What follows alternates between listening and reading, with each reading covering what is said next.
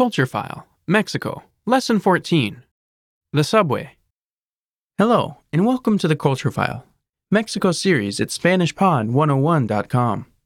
In this series, we're exploring essential cultural information about Mexico, Mexican culture, and Mexican people.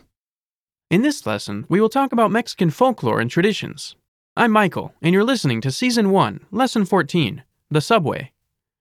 Currently, only the three biggest and most economically active Mexican cities have a subway, or Metro. system. These cities are Mexico City, Monterrey, and Guadalajara. The subway that runs under the Mexican capital, Mexico City, has 12 lines that span from one side of the city to the other.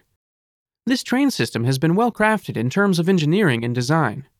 Many cultural sites can be found at each connecting station, including things such as works of art, or Arte. museums, or Museos. and photographic exhibits, or Exposiciones fotográficas. Even if you don't have the time to stop and explore the station, you will at least be able to enjoy these sights in passing. As is the case in most big cities, riding the subway in Mexico is quite the experience.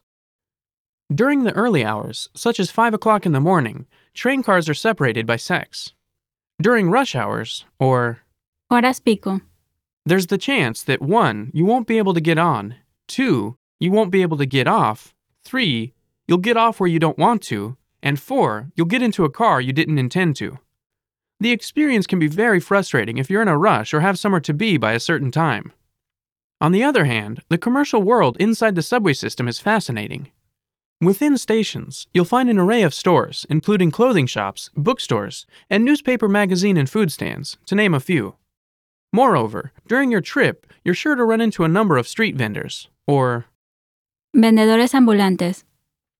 which are selling candies, chocolates, CDs, pens, purses, or even musical performances, and all of this is just inside the station.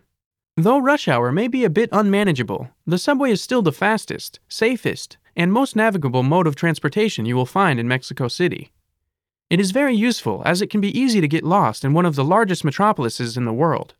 So, listeners, how did you like this lesson? Did you learn anything interesting? What's the subway like where you live? Leave a comment letting us know at SpanishPod101.com. Until next time.